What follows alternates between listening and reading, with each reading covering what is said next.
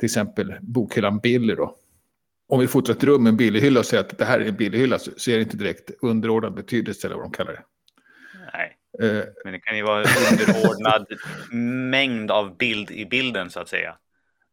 Ja, precis.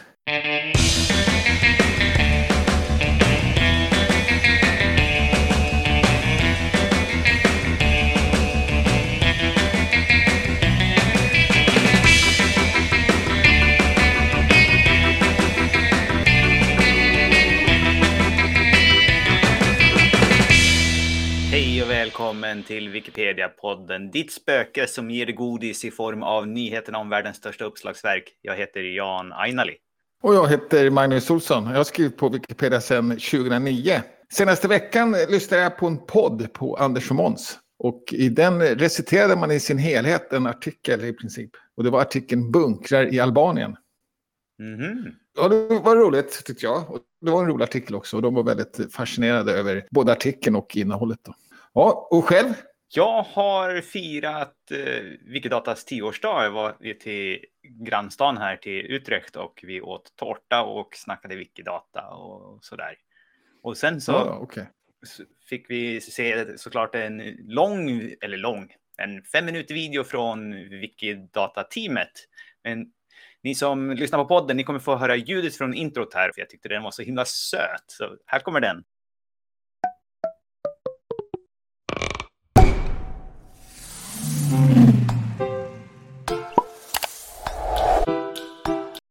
Väldigt kort, bara 10 sekunder med en liten animation med någon boll som ploppar in och exploderar med liksom jättesöta ljud. Vad tycker du om den, Magnus? Ja, det var väl söta ljud och den slutar ungefär som din tröja, den explosionen. Ja, det är samma grafiska tema. Ja, precis. Ja, det var kul. Hur har gått med ditt introtävling förresten? Eller Wikimedia-ljudtävling? Wikipedia-ljudtävling? Jag läste någonstans att de har gjort grovsållningen nu och så kommer det snart komma till röstning. Det var såklart alltid lite när det är öppet för allmänheten och de gör banners högst upp på Wikipedia för alla så kommer det in lite slask också såklart. Det var en liten blogg på Diff där några av de som har gjort den här grovsållningen beskrev sina upplevelser. Den är lite rolig att läsa så den kan ni gå in och läsa på. Jag kanske ska lägga till den i anteckningarna här, show notes. Ja, precis.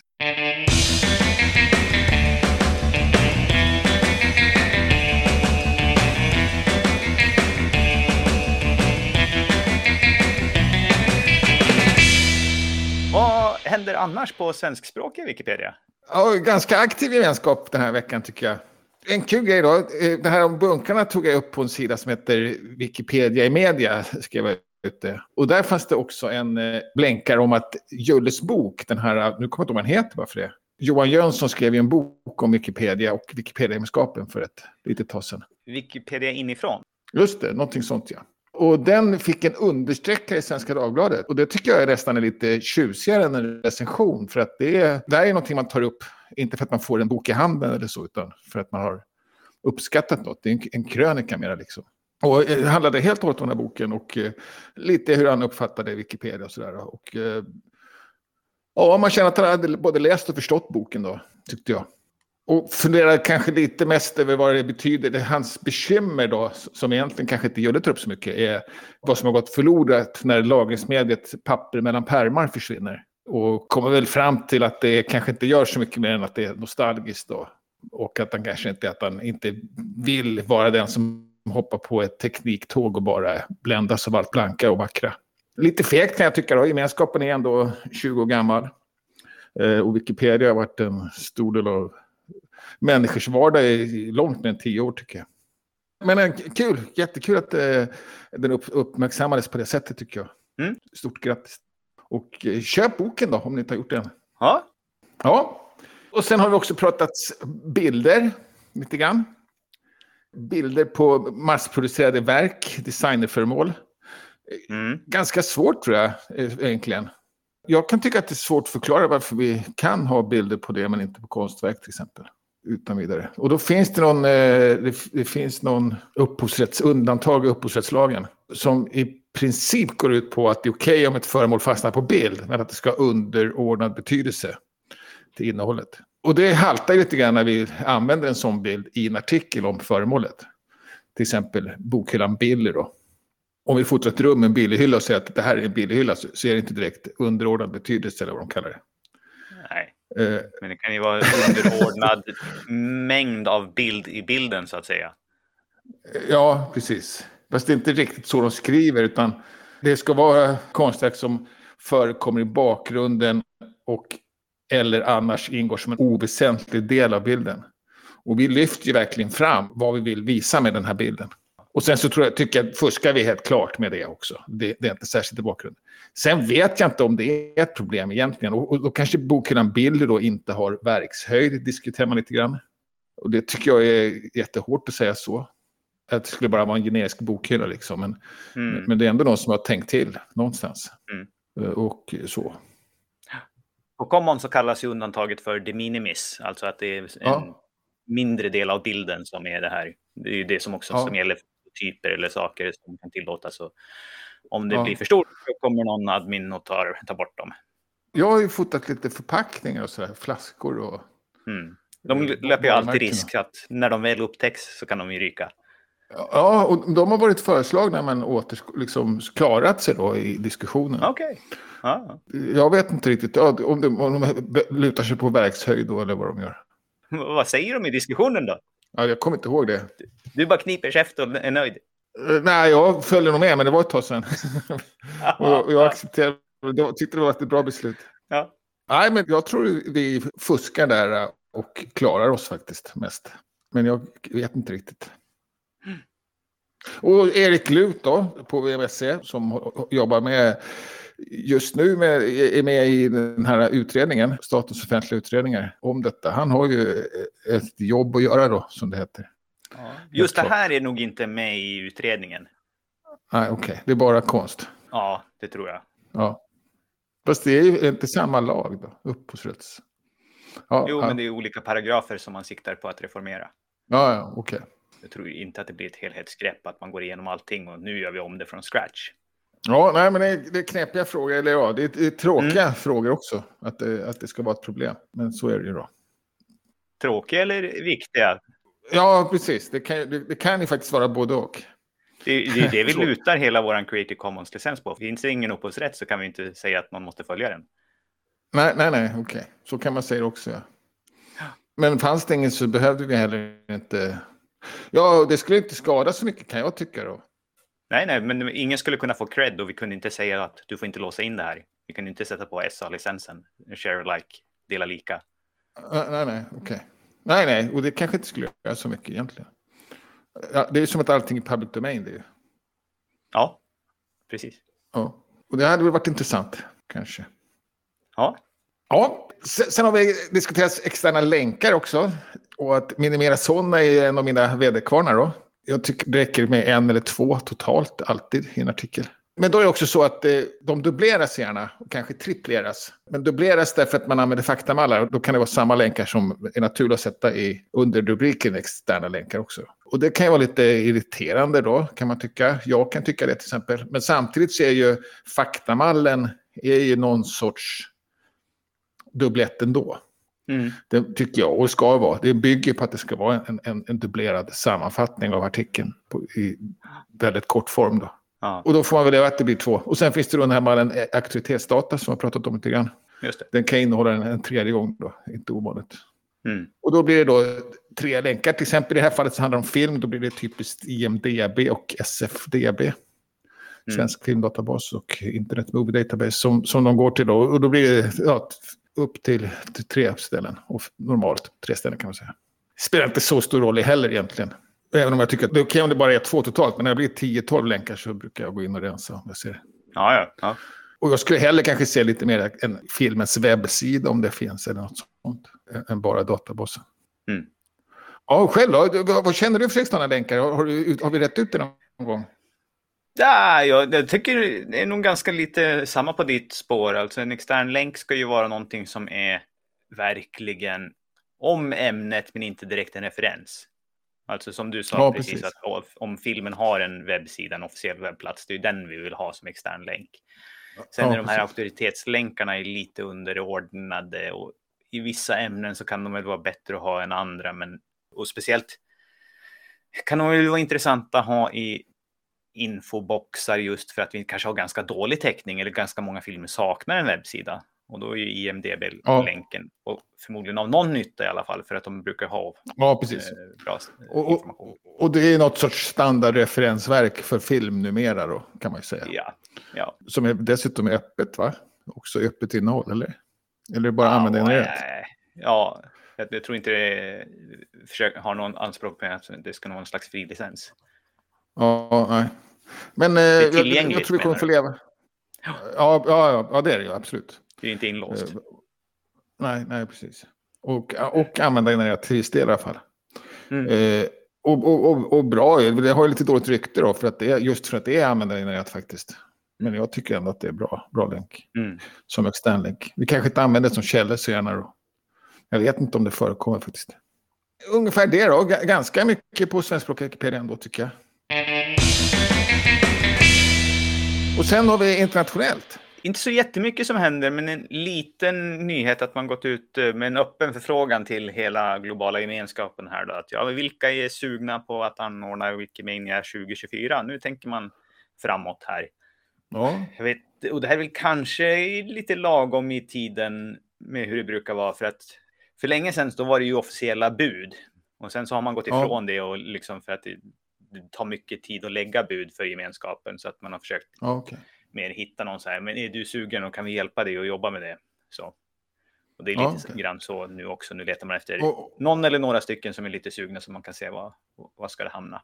Och man tycker man har lite känsla för vad de går för kanske. När det kommer någon som säger, räcker upp handen, och så kanske arrangörerna eller Wikimedia Foundation har lite känsla för vilka det är som har sagt så, och om de kan bära det. Kan man tänka, jag vet inte, chansar vilt. Ja, jag tror inte det har så jättemycket bäring. Det är väl klart, kommer någon nyskapat konto som har varit med i 3 dagar, så är det väl lite sådär. Men jag tänkte om det är en etablerad usergrupp eller ett chapter. Ja, kanske. Jag tror det är mer liksom, vad är det man... Jag tror faktiskt, eller jag hoppas på att man går mer på sakinnehållet.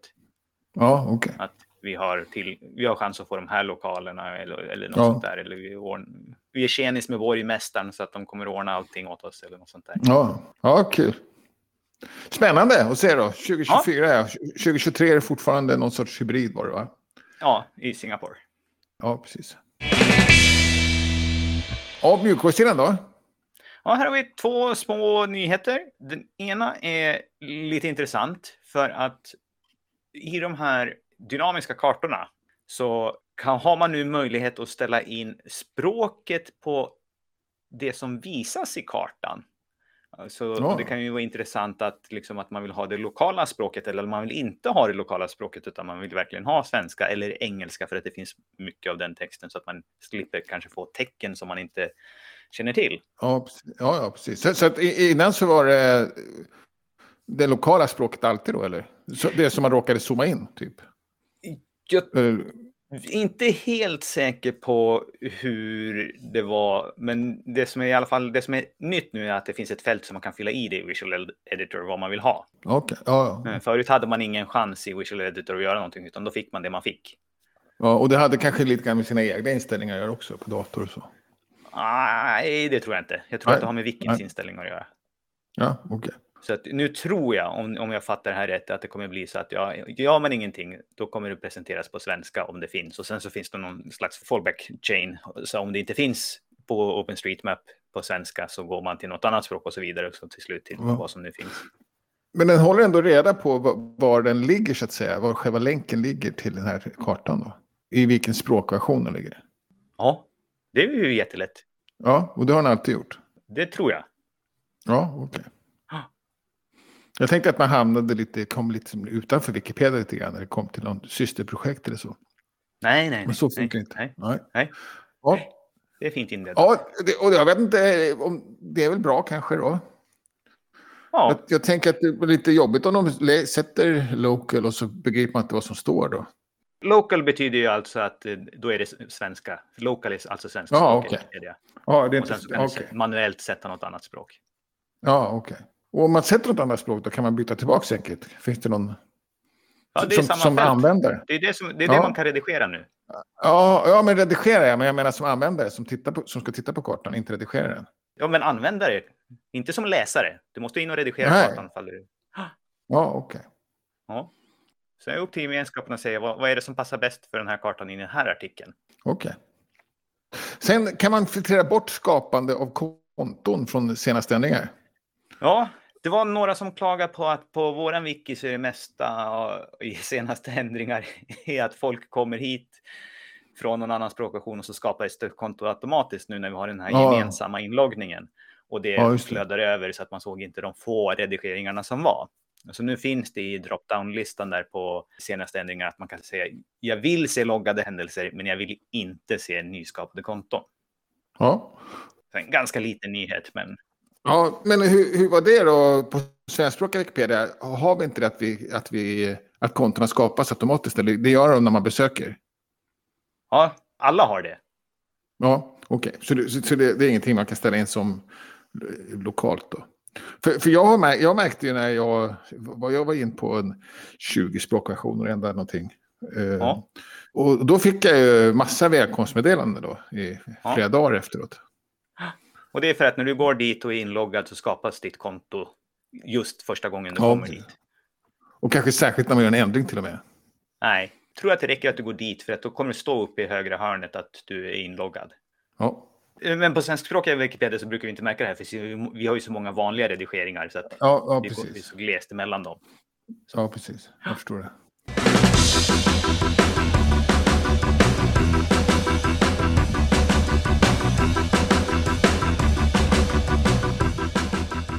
Ja, den här veckan så har du skrivit en Wikipedia-artikel. Nej, valt den har du gjort.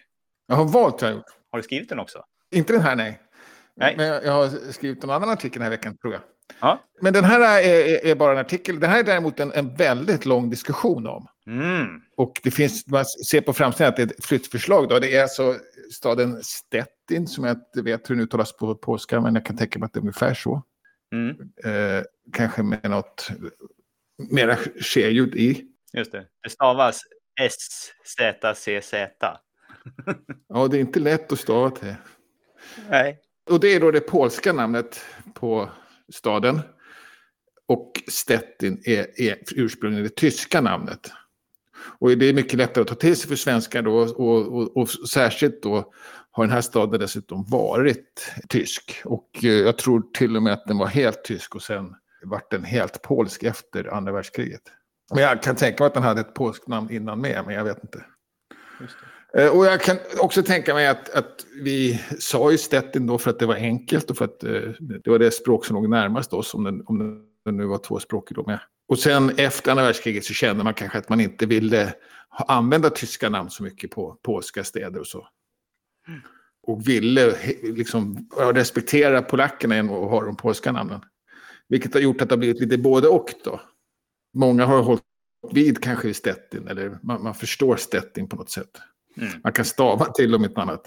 Ja, och så det är lång debatt. Enormt lång debatt. Och den är flera år också. Den har blommat upp vartannat år nästan.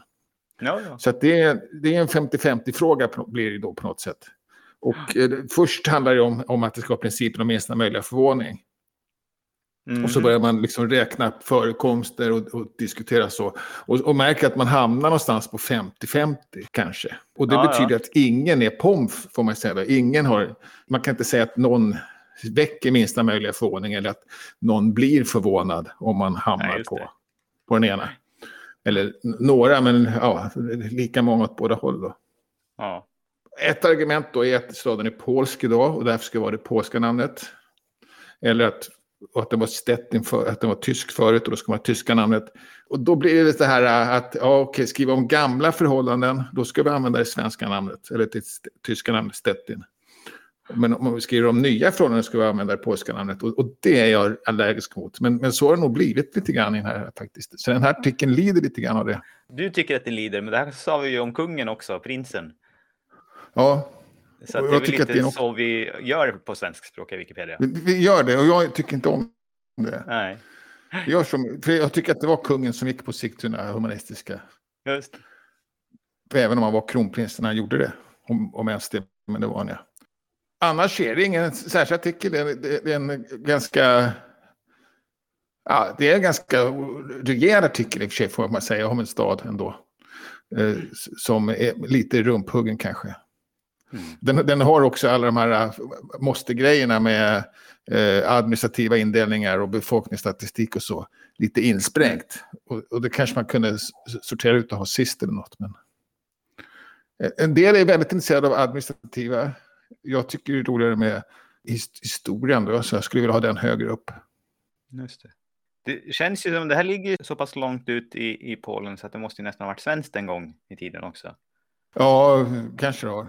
Om än bara för några veckor. Ja, okej. Okay.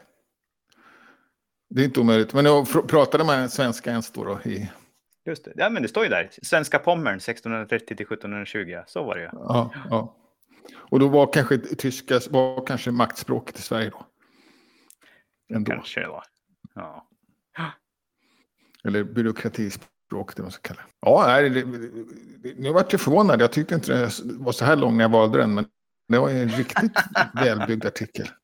Ja, du har ju också det smala utseendet, så då får du scrolla mycket mer. Ja, ja precis. Men jag trodde nog att den slutade vid strax efter administrativ inledning, att man var nöjd då. Så jag fortsatte inte bläddra. Det var egentligen, nu kommer jag in på ett sidospår här, men jag undrar om man kommer kunna se i framtiden att artiklarna blev kortare efter att vi införde smala utseendet för att de såg längre ut. Så att man kände att nu behöver jag inte skriva mer. Ja, och hur går det med det smala utseendet? För det har väl inte implementerats ännu? Du kör ju det i alla fall. Ja, jag kör ju det, men jag har ju valt att sätta på det för att prova. för att man skulle införa det i september.